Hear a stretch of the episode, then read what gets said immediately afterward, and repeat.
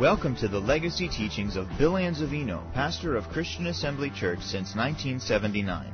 Though these teachings are decades old, we invite you to get out your Bible, take notes, and get ready to receive the uncompromised teaching of God's Word. For more information about Christian Assembly Church, please visit us online at cafamily.net. 2 Corinthians chapter 5, if you would please. This is Healing Week, as you well know, and so we do want to talk about that subject. I also encourage you to continue going to the classes. Don't forget about tomorrow night's class. It's important to get as much faith in you as you possibly can, Amen. without a doubt. You might be out there saying, Well, I'm well, I'm healthy, and I'm whole. Well, then praise God, you're a perfect candidate to pray for somebody else. How many of you know this life is all about love, compassion, and mercy? And people reaching out to each other in faith, and believing God together, encouraging each other to move on and move out and move up in the things of God. Can you say amen? amen? So you do what God would have you to do as far as helping us prepare for this Sunday our services in the morning and in the evening because we believe God for mighty miracles to take place in people's lives, that people could be set free.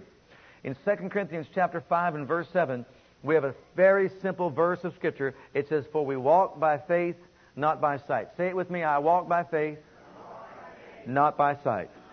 Say it again, I walk by faith, not by sight. Now back up just a little bit to verse 18 of chap- chapter 4, verse 18 of chapter 4, chapter 4, verse 18. Well, let's read 17 and 18. For our light affliction. Everybody say light affliction. What kind of affliction? It's not heavy, is it? It's light. When you compare it to what God would have you to compare it to, it's a light affliction, which is but for a moment, worketh for us a far more exceeding and eternal weight of glory, while we look not at the things which are seen.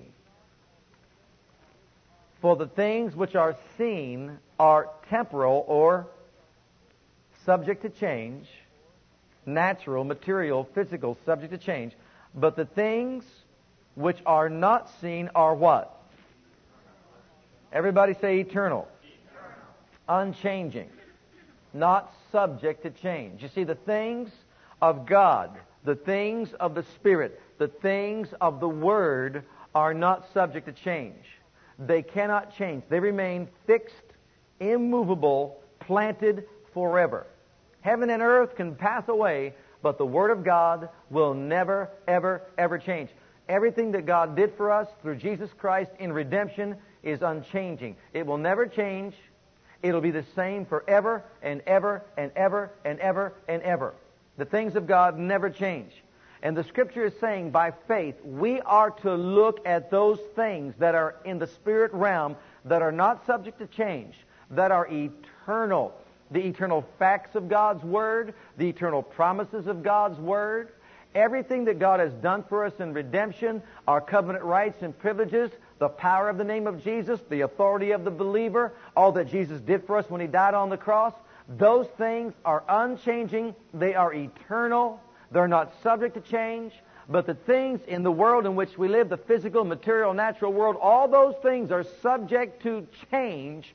And if we'll focus on the eternal things of the Spirit through the eye of faith, then we'll be able to change the things that are in the natural, material, physical world by those things that are of greater force and power.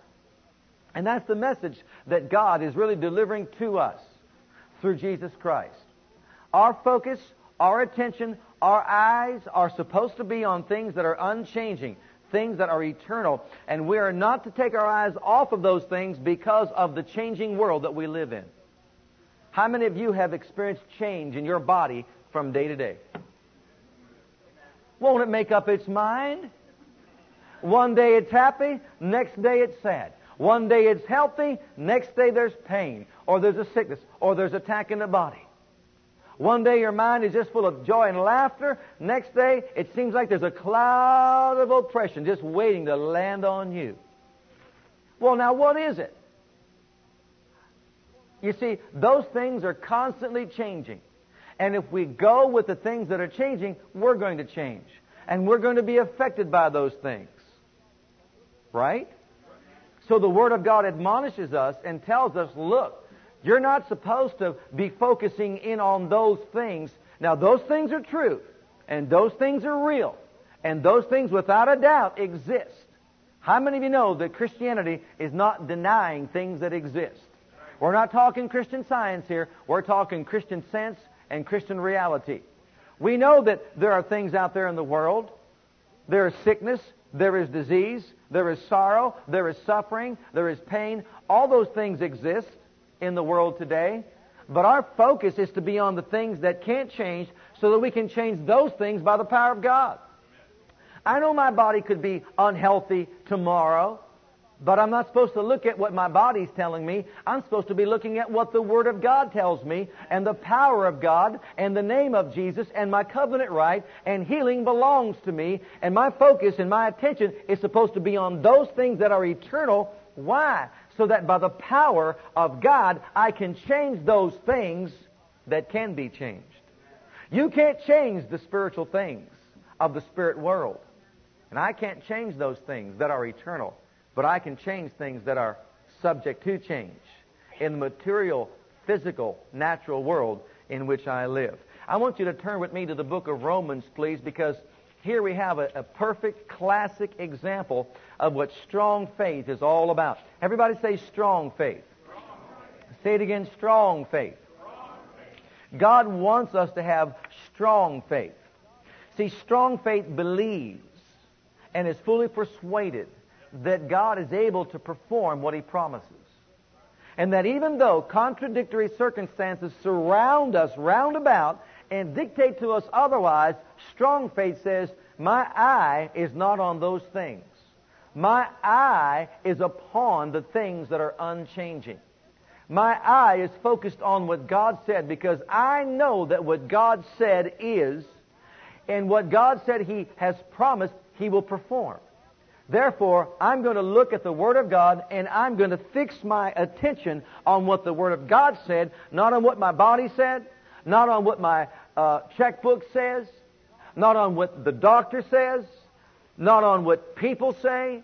My focus, my attention is going to be on what Jesus said, what the Word of God said, and the things that God has done for me. That's where my focus is going to be. That's how we walk by faith. We see things through the eye of faith, not through doubt or unbelief, or not even being dictated to by the natural material world. That's what this life is all about. Beloved, I didn't write the book. Did some of you think I did? I did not write the book. This is what God's message says. And Paul said, I'm not ashamed of it. I'm not ashamed of the gospel of Christ. He's the one that said we walk by faith and not by sight. He's the one that said I fought a good fight. I have finished my course. He's the one that said that fight was a fight of faith because he said fight the good fight of faith. It's a good fight because it's a fight that you win. Isn't he the one that said that? Absolutely. So he knows all about that. He lived his life by faith. He walked by faith. He said, the life that I now live in the flesh, I live by the faith of the Son of God. I like that, don't you? He walked with Jesus in such a way that he just began to draw from his faith. And he began to live in that realm of faith with him and said, I realize the things in the natural world that surround me are true and there is a truth to those things. But there's a higher truth that I live by. The law of the Spirit of life in Christ Jesus is higher than the law of sin and death. And I choose to focus my attention on the higher law. Why? So I can change the things that are subject to the lower law. Boy, I like that, don't you? The higher law is greater than the lower law. Well, if there's strong faith, then there's also weak faith, isn't there? Well, what is weak faith? Weak faith, we could say, is faith that looks or feels for the answer. Faith that is looking or feeling for the answer. Weak faith is faith that is dictated to by the five physical senses. If I don't see it, if I don't feel it, if I don't taste it, if I don't smell it, then it's not there. If I don't hear it, it doesn't exist. Those five physical senses play a, a, vital role in our lives. I mean, you think about it. If there's a glass of milk sitting in front of you and you can't see, and so it's there, but you can't see that it's more like cottage cheese than milk, You might take it in your hand and begin to drink it. Because you see, if your nose didn't work and you couldn't smell it, then you just go ahead and begin to drink it because you can't see that it's spoiled, you can't smell that it's spoiled, and if your taste didn't work, you couldn't taste that it's spoiled. And so your eyes didn't won't work, or your smelling doesn't work, and your tongue doesn't work. But I guarantee you, once you drink it, your stomach will work. Then we'll bring the whole thing up and start over again, and you'll never know what to do next. Our five physical senses play a vital role in all of our lives, right? They do. But, beloved, there's a higher law. Thank God for those five senses, and that's why we say we have to live by common sense. Those five senses are important to live by, but God is greater than our five physical senses. And none of those five senses have to be satisfied in order for God to fulfill His Word. As a matter of fact, if I have to see it, then what I'm telling God is this unless I see it, I don't believe that you can perform it. You know, that's an insult to God. That's a slap in the face. When doubting Thomas said, Unless I see, unless I feel, I will not believe, that was a slap in the face. That was an insult as far as God was concerned. You don't have to be controlled by what you see. You can believe beyond what you can see. You can believe beyond what you can feel. There's something on the inside of you that God gives, beloved. If you're a child of God, you have got the measure of faith. You have got the God kind of faith on the inside of you, and so do I. And there's a sixth sense called the sense of faith. And I can believe something that my eyes can't see. I can believe something that my ears can't hear. I can believe something that I cannot feel. Weak faith says, man, I've got to see it to believe it. I've got to feel it to believe it. And I won't accept it unless I see it or feel it or hear it or taste it or smell it. But that's not what strong faith says.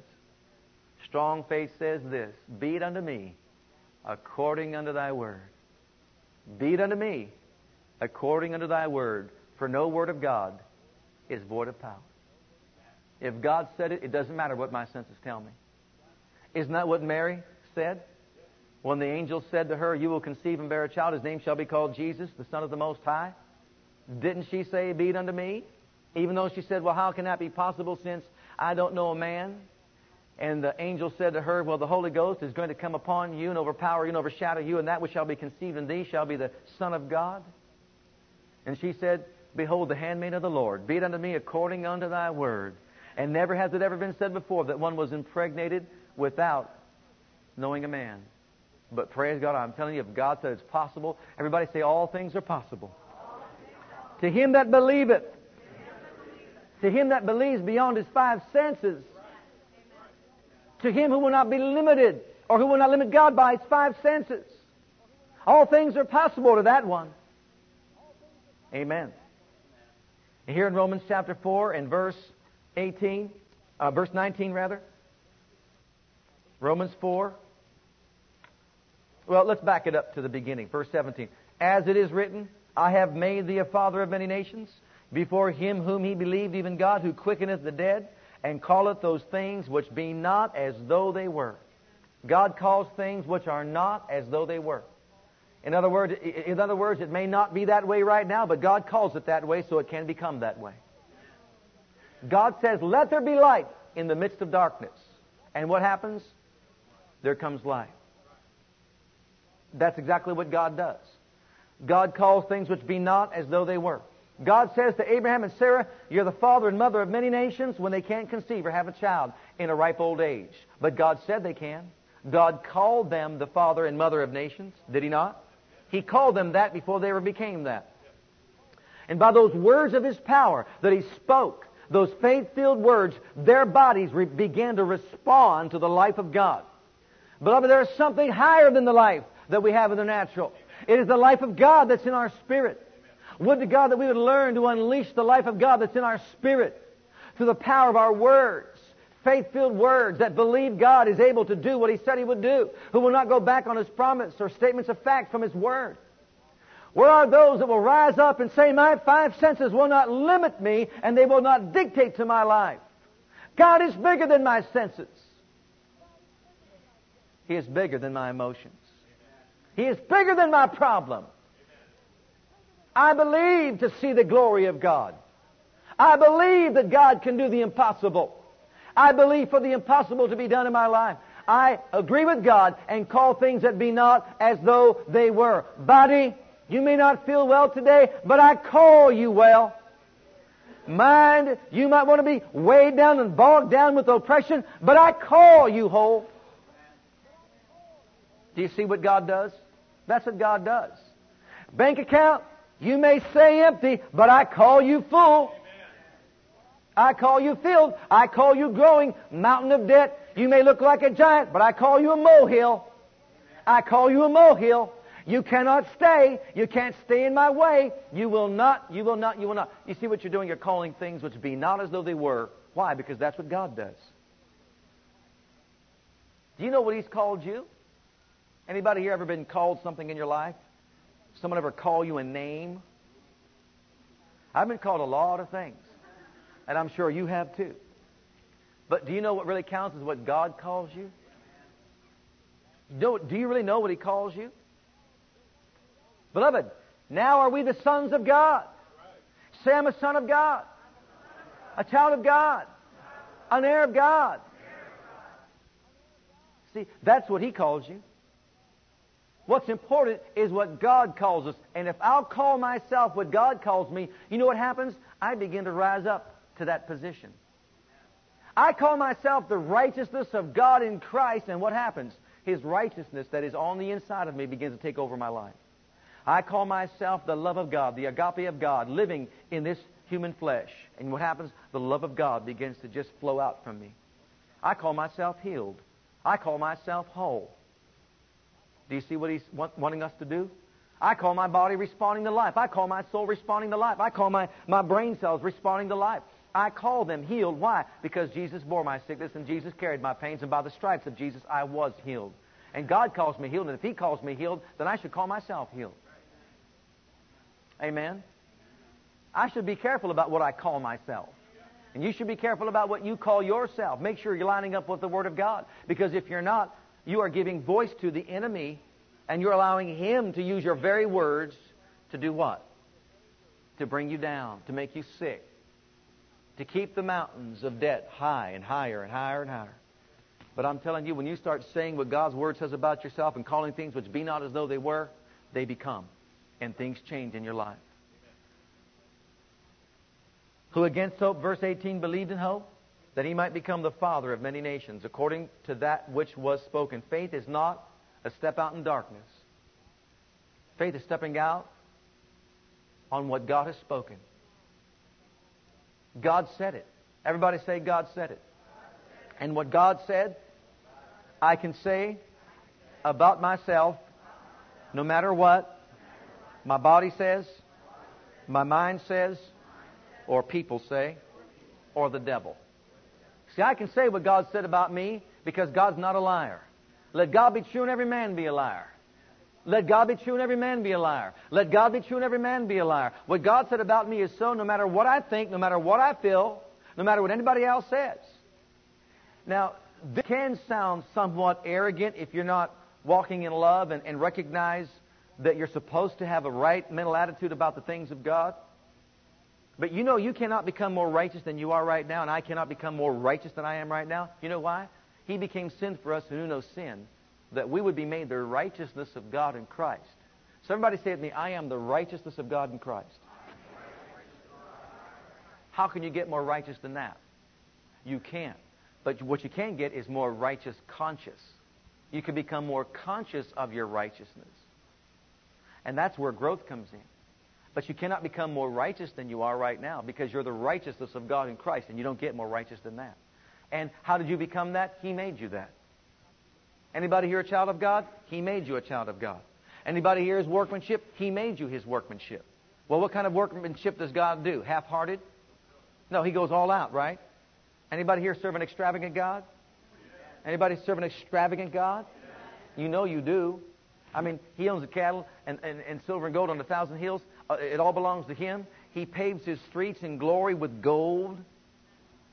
Think about that. That's construction material up in heaven. Think about that for a while. That's extravagant, wouldn't you say? You serve an extravagant God. Isn't that true? Well, listen. He's the one that said, I made you a certain way. And if He made you that way, then you are what He made you. He, uh, you are what He made you. He did a tremendous work in you, and I'll go a step further than that. He made the first Adam, the first creation, out of the dust of the earth. But you know, He made the second Adam, uh, He made the second creation, the new creation, out of His Son. I said He made the first Adam out of the dust of the earth.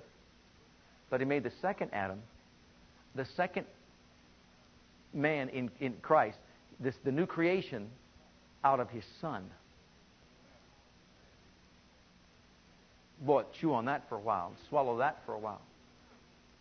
Because that shows you who you are.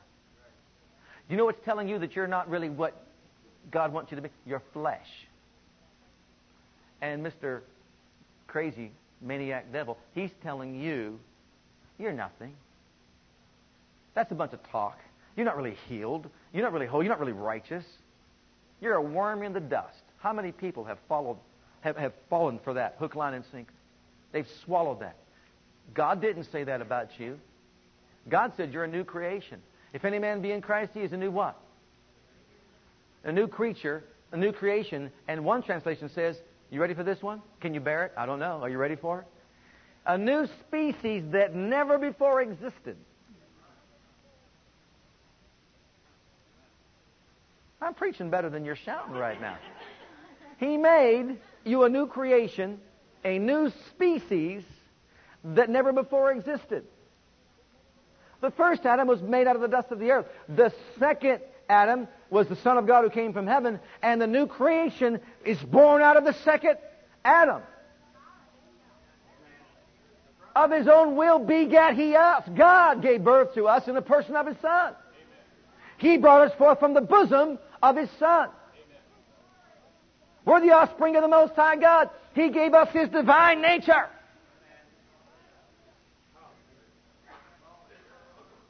We need to start saying that about ourselves. You see, His healing is on the inside of us. His health is on the inside of us. Listen to this. My son, attend to my words. Incline thine ears unto my sayings. Let them not depart from before thine eyes. Keep them in the midst of your heart. For they are, everybody say life. life. Say it again, life. life. See, everybody wants health. They are life to those that find them and health to all their flesh. Isn't that what Proverbs 4, 22 says? They are life to those that find them. Everybody say life. Everybody say health. Health, health all their flesh. And we all want health. But wait a minute. Let's not get the cart before the horse. We want health, but don't forget life is what gives health. The secret to health is the life of God in us the life of God in us. Say, I've got the life of God in me. The nature of God in me. The character of God in me. God's virtue. See, the Bible says that. 2 Peter 1 4 says that He gave us, made us to be partakers of His divine nature. We've been partakers of the divine nature of God. The first Adam was born of the dust of the earth and God breathed the breath of life into him and he became a living soul. But you and I have been born of the Spirit and washed in His blood. We don't have the Adamic blood. We've got the blood of the Lamb. Transfusion time.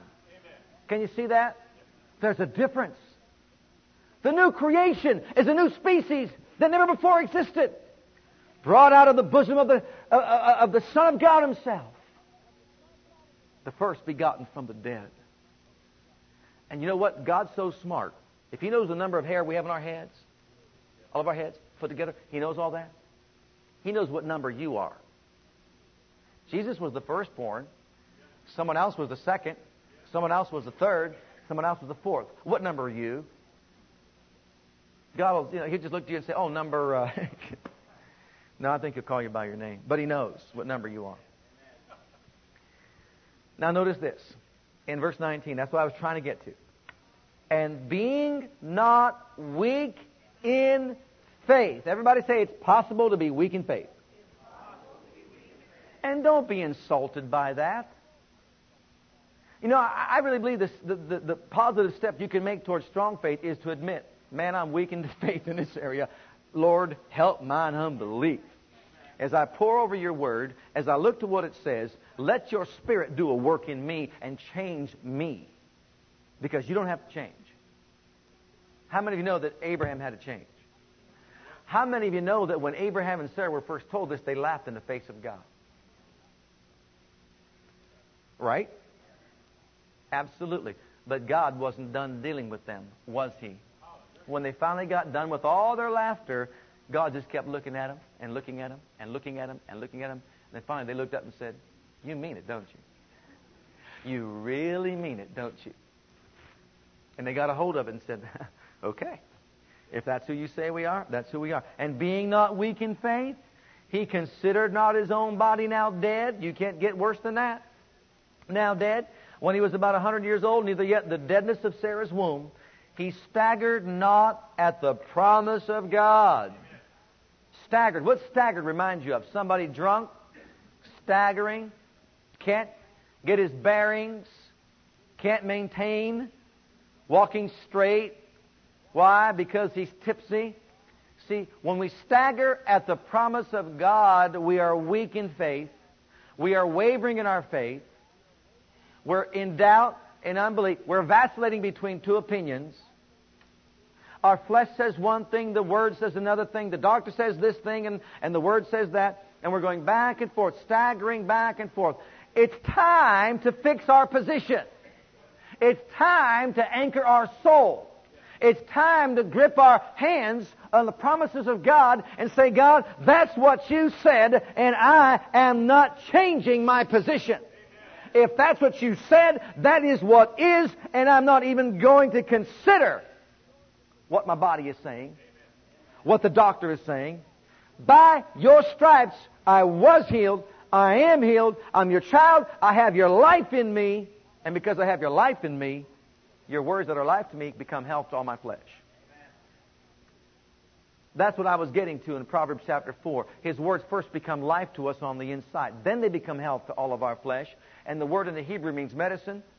And if you want medicine, God's medicine. Everybody say God's medicine. See, that supernatural medicine flowing through all your flesh, then you've got to say, the Word of God that I'm giving attention to is becoming life in me, and then it produces health in your body. Medicine to all your flesh. A supernatural working of God in your flesh to make it healthy and whole. If it needs to recover from a disease, it will recover.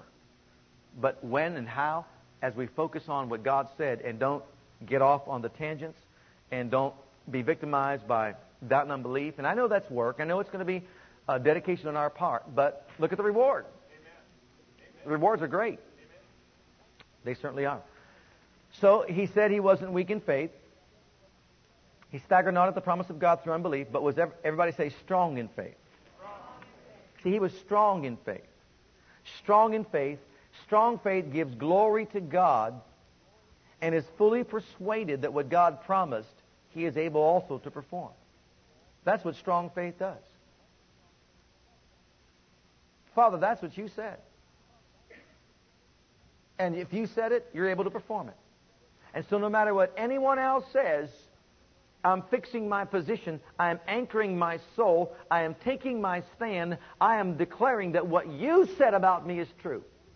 Said by the stripes of Jesus, I'm healed. Or whatever it may be, whatever promise of God.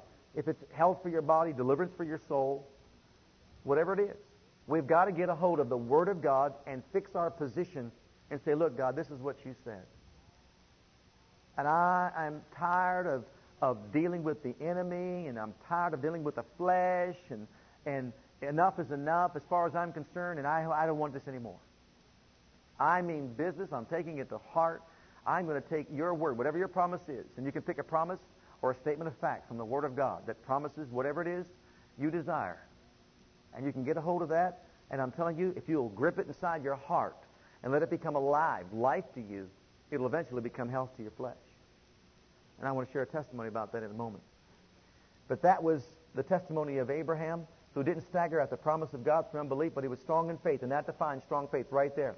Strong in faith, giving glory to God, being fully persuaded what God said, he is able also to perform. So, beloved, if we look to the promise of God through the eye of faith, if we refuse to bow our knee to the problem or the evidences of the senses or the surrounding contradictory circumstances, then, through the eye of faith, that which can be changed will be changed. And that which cannot be changed will be the reality that you experience in your life. Now, I don't know about you, but that's good. And that's what God wants us to do. He wants to get His Word in us. He wants us to believe His Word. He wants us to speak the Word out of our mouths because we believe it from our heart. Get our eyes off the circumstances or the problem. Give glory to God and know that what God said, you ready for this? What God said must become as you call things that be not as though they are because it's impossible for God not to honor His Word. That is impossible. It's impossible for God to lie. If God said it, it's got to become. This is years back, way back, years back. I, I, just took off with the, the ministry of healing. It just intrigued me, I guess. It just, God spoke to my heart by His Spirit when I first started reading the Bible. And I saw in Matthew chapter 4 how Jesus went about healing all that were oppressed of the devil and, and casting out devils and healing the sick. And, and compassion just rose up on the inside of me as I just began to see this wonderful Savior at work. And I never saw him like that before. I had never known him like that before. But it impressed, I should say, it made an impression upon my heart and upon my mind. And I just began to weep before the Lord because I saw how he longed to reach out through compassion and touch lives. And you know what? They weren't even saved people. They weren't even saved people. Sometimes we got to get our minds renewed to this. They weren't even saved people. They just came to him. And if they came to him, he healed them. Why did he heal them? Because of compassion. Because it's his nature to heal. Because he loved humanity. That's why he came. He couldn't tolerate what Satan was doing in the lives of people any longer. He came to give them life and to give it more abundantly to them. That is the nature of God. That is exactly what Jesus did when he came to the earth to represent the Father. And so the people were made whole everywhere he went. And it just touched my heart and touched my mind. And so I began to study more in depthly about the subject of divine healing and health and faith and how to make it work and, and devoted my life to helping people learn how to make it work for them. But these are some of the instances that took place as I began to step out and just not look at the natural, but look at the supernatural. Not look at the problem, but look at the problem solver. Not look at man's word, but to look at God's word and put man's word beneath God's word. Let God be true and every man be a liar. Are you getting those points? And on one occasion, I found myself up in my old mill crane where I used to be, and I mean to tell you, I had this like a flu come, came on my body. I'm in the, working on the night shift. Go up into my crane cab, and I'm up there at work, and just as miserable as miserable can be. How many of you know what I mean by the expression "I had to get better to die"? I would have had to get better to die. But I thought about that verse in Proverbs 4, 20 through 22 that my words are life to those that find them and health or medicine to all their flesh. And I said, okay, Lord, your word is a medicine to all my flesh. And so I took the Bible. On the night shift in the mill crane, you can get a lot of reading in without shirking your responsibilities or duties. Because when the mill's running and I'm sleeping, they're happy. If the mill's broke down and I'm sleeping, they're unhappy. So even though it was a night shift, I said, okay, I'm starting with the Gospel of John. And I'm going to read from John right on through because your word is medicine. And so, since it doesn't say take only once a day or three times daily, I can take as much of this medicine as I want. It's supernatural and it's working. And so I began reading with John. Couldn't even talk. I'm reading through John. I'm reading it out loud. I must have read for an hour straight before they tooted for me and I had to go over there and make a list. Came back, opened up my Bible once again, kept right on reading. I read right on through the night and by the time it was about 5, 5.30 in the morning and the light, you know, it was in the summertime and, and it started to get light outside, as I was reading, I found myself reading out loud with no symptoms in my body whatsoever, but my body was completely healed through the night from reading the Word of God. His words are medicine to all our flesh. That's exactly what, how it happened. And you know, you're stepping out to explore these things because I'm new at this. And I just want to find out what God meant, if He really meant what He said. And I proved, it says, prove all things. I proved to myself that what God said about that is true. His word indeed was a medicine to all my flesh. And then I remember another verse in James chapter 5 where it talks about James 5.14, is there any sick among you? Let him call for the elders of the church and let them pray over them and on the name of the Lord. The prayer of faith shall save the sick, and the Lord shall raise them up. The commit their sins shall be forgiven them. Remember that? Pray one for another, forgive one another that you may be healed. For the effectual fervent prayer of a righteous man makes tremendous power available, dynamic, and it's working. Now, I took those verses to heart. and we just began to get little bottles of oil. I, I wasn't a preacher. I was just someone that just newly got saved. And I would take these little little bottle of oil, and if someone said they were sick, I would just take it and anoint them with oil. And this one girl was in a hospital, and she got wind that we were doing this. And so she called the house and said, Would someone come and anoint me with oil in the name of the Lord, like James 5.14 says, because I heard you believe in that. And I said, Certainly we will. My brother and I both went up there, went to the hospital, and she had a tumor in her body. And she was in there because she couldn't, uh, it was a problem, a female problem, was uh, a problem with her becoming pregnant. And, and there was a, this tumor, you know, on her ovaries and all that sort of thing. And so we went up there and just opened up the Bible to James 5.14 and says, this is what the eternal Word of God says and anointed her with oil in the name of the Lord. Now, we're talking green. We're talking just, just saying, we're talking about just starting to apply these principles because it says in the Word of God. I think God, I'd li- listen to half the people that try to tell me those things were done away with and, and they were for yesterday and not today and, and all that. Aren't you glad? Thank God we can believe that it's true today. And so, just took it, anointed her with oil in the name of the Lord, and prayed the prayer of faith and went home after we praised the Lord together. After we left, you know what this girl did? You talk about wild, you talk about fanatical, you talk about someone who dared believe God. She told the nurse when she came in, she said, You know what? I've just been anointed in the name of the Lord with oil, and the prayer of faith was prayed over me, and therefore I no longer have a tumor. And the nurse looked at her like, Right. She said, You don't understand. I was just anointed with oil in the name of the Lord, and the prayer of faith was prayed over me, and I no longer have a tumor. We just checked you an hour ago. You have a tumor. But I was just anointed with oil in the name of the Lord. Therefore, I am healed. And she just made a fuss. And then she starts saying to the next nurse that came in, and I'm going home in the morning. When the doctor comes in to see me, he'll tell me I'm healed and I'm going home. And I mean, they thought she was a lunatic. You know, sometimes you just have to swallow hard and say, it doesn't matter what anybody else thinks about me. That's what God said, and I'm honoring God's word.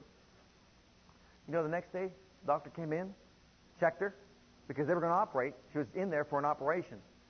Checked her, checked her twice, checked her three times, looked at her.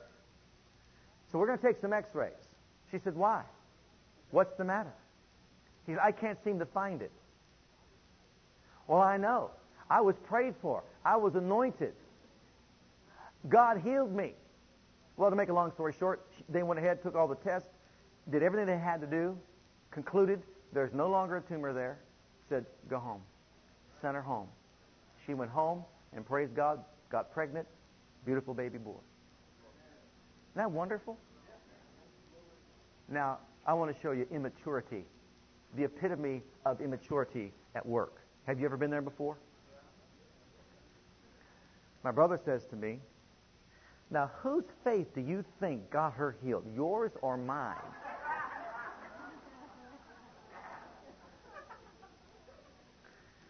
I said, Well, I don't really know about that, but I know hers had a lot to do with it. Isn't that something when you first, if we had, you know, if, if God just played back our lives after we first got saved, would you be embarrassed? Think about it. And showed all those immature things we did and said when we first got saved. And boy, you pray, I hope nobody saw that. Think about it. But you see, it was her faith. Yeah, we did what God said to do. We prayed the prayer of faith. But you know what? That woman, she started calling things that be not as though they were. And she took it, I mean, she took off with that message and she just believed in her heart. She said it with her mouth. She was not ashamed of the gospel of Jesus Christ. She just, as far as she was concerned, she anchored her soul on the Word of God and she implanted that Word inside her heart. It became life to her. It was alive to her. Boy, I like that, don't you? First it becomes alive or light to you. Then it becomes what? Health to all your flesh. See, too often people want it to become health without it becoming life. Let it become life first. Then it will be health to all of our flesh. And I can just go on and show how just using the Word of God, like he said right there in Romans chapter 4, according to what was spoken, according to what God said. Just taking the Word of God and just going to God and saying, God, this is what you said. And you know what? I'm anchoring my soul on what you said. This is what you said, and it's what I believe. And I refuse to be deceived by anything that says otherwise. I refuse to give in to my surroundings. I refuse to give in to my feelings. Well, now, someone out there saying, well, what am I supposed to do with my feelings? What am I supposed to do with my feelings? Well, you know what? If God is the one that told us we walk by faith and not by feeling, then we should look to Him and say, Father God, when my feelings rise up, I expect you to help me do something about it. I expect you to intervene and help me do something about my feelings because my feelings are real. Pain is real. Everything in the natural world is real. But I'm looking you to you to help me do something about these feelings that I feel. I'm looking to your word. You take care of my feelings. You take care of the circumstances. You take care of the situation. You take care of these emotions I'm feeling right now. I'm just going to get busy on the word. You get busy on the problem. I'm going to get busy looking at the solution. You take care of the problem. And you know what? He will. I said he will. Everybody say he will. Your God's a miracle worker. He can't wait to work a miracle in your life. He is looking for people to step out and just say, My God loves me. My God cares for me. And you know what? Whatever it is that I need that He has promised in His Word, He will do for me, and He'll do it right now in my life. And all I've got to do is get my focus on His Word and, and, and through the eye of faith, look at the things that are eternal and unchanging. The facts, the promises, the statements of fact from His Word that are unchanging. And as long as I look at those truths, then praise God, my body has to line up, my bank account has to line up, my, my soul has got to line up, whatever. My demeanor has got to line up. Everything has got to line up. My bones have got to line up. I remember one time, and this is this is just, just stepping out. We first began stepping out in this area of ministry, and it's been a while since doing something like this uh, of this nature. But who knows? Maybe we'll go back to it quickly. But I remember this was way da- back years ago in, in the Midland Church downtown, and I was doing some studying on on how to, to get people healed, delivered, and set free by the power of God. And oh, I'll tell you, sometimes when you step out in faith, mm, sometimes you sweat. Ever been there before? Now, you know you can't control the sweat. You can't control those feelings all the time when you're daring step out on the Word of God, like getting out of the boat. But that doesn't stop you from getting out of the boat. And I remember even practicing on myself this method. But one method was to get God to grow out arms and legs. To get God to grow out arms and legs. And I just boldly announced that we're going to have people come up that have one leg shorter than the other or one arm shorter than the other, and God is going to grow out arms and legs right before your very eyes. And we did it in such a way that, that people would have to actually see it happen, see it done. Have people come up, let's say, with one arm shorter than the other, as they stretch them both out equally, and there'd be a, a marked difference between the two. And we would just pray and look to God and ask Him to adjust their back, their spine, whatever needed to be adjusted, any muscles or whatever, to change and, and just to begin a work. And you can just see the power of God come on as the, as the arm just began to move on its own accord. And we did the same thing with people. We'd sit them down and you'd see one leg was shorter than the other. And sometimes it's a condition that's in the, you know, in the back or the spine and that sort of thing. And so we ask God to do something about it. And we rebuke the condition and ask Him to move upon the, the muscles and, and whatever needed to be changed for this leg to grow out or for the arm to grow out. And we began to see that happen. As a matter of fact, we've had people give testimonies as to how they had this condition and their leg grew out, and, and whether it was from an injury or, or in some cases even from birth. But they were healed by the power of God that way, just by stepping out and believing that God can do the impossible. You know what, saints? God wants us to step out on His Word and expect Him to do the impossible. He is waiting for people to say, you know what? My confidence level, as far as my five physical senses are concerned, is not going to be higher than my confidence in your word and in your performance of your word and your carrying out your promises in my life and your statements of fact. Matter of fact, if you want to learn to develop, and I'll close with this statement, if you want to learn to develop dominating faith, faith that dominates circumstances, be it sickness and disease, your financial problems, or whatever, uh, spiritual conditions, uh, demon powers, if you want to have faith that dominates, dominating faith, there are three things that we ha- all have to really understand and get insight into and develop in our understanding of the things of God. And number one is what Christ did for us in the plan of redemption. What he did for us. And never underestimate what Christ did for you because that's the foundation of it all. What did Christ do for us? What did he do for you? You have to have that revelation. He broke the power of Satan. He redeemed us from the fall. He gave me the forgiveness of sins. He remitted all my sins. He gave me right standing before the Father as a result of what, you know, as far as His redemptive work. What did He do for me? He bore my sickness and He carried my pains. All that He did for me, I must have a clear, deep understanding of what Jesus did for me. And you know, the church of today has failed to major in that teaching and revelation, the Pauline revelation. A lot of sermons are taken from the Old Testament or the Gospels, and they forget about what God has done for them when Jesus died and rose again after paying the penalty. So that's number one. We have got to know what Jesus did for us and put that word in our hearts and our minds. Let that be the anchor for the soul, and say it and declare it, because that's how great faith comes. Number two, what has He done in me?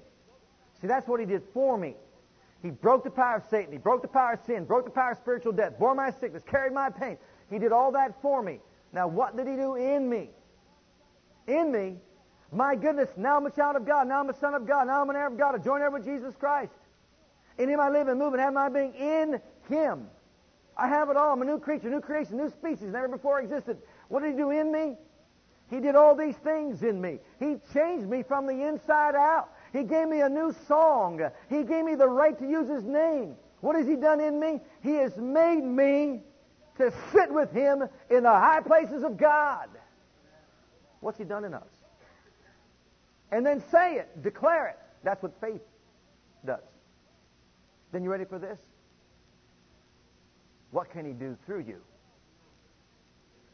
People fail to say what He can do through them. Can He heal the sick through you? Don't be like the one that says, I laid hands on ten, none got healed, so I quit. Be like the one that says, I've laid hands on a hundred, none got healed, and 14 died, but I'm going for a 101. I'm going for a 102. I'm not going to stop. I'm not going to stop. I'm not going to stop because Jesus said, lay your hands on the sick and the sick shall recover. I'm changing, not the word. Somebody say amen. I've got to change, not the word. So I'm going to keep at it, keep at it, keep at it till it becomes life to me. And then it works. Let's all stand together before the Lord. Thank you for listening to our legacy teachings. We pray today's message has a profound impact upon your life and your ministry. I want you to know that God loves you, has a great plan for your life. But if you've never made Jesus Christ Lord and Savior of your life, I'd like to invite you to do that right now. Just pray this simple prayer right after me. Just say, Heavenly Father, I come to you just as I am. And I believe with all my heart that Jesus died for my sins and was raised from the dead for me. I open the door of my heart. I call upon the name of the Lord. Lord Jesus, come into my heart now. I receive you and accept you as my personal Savior and Lord.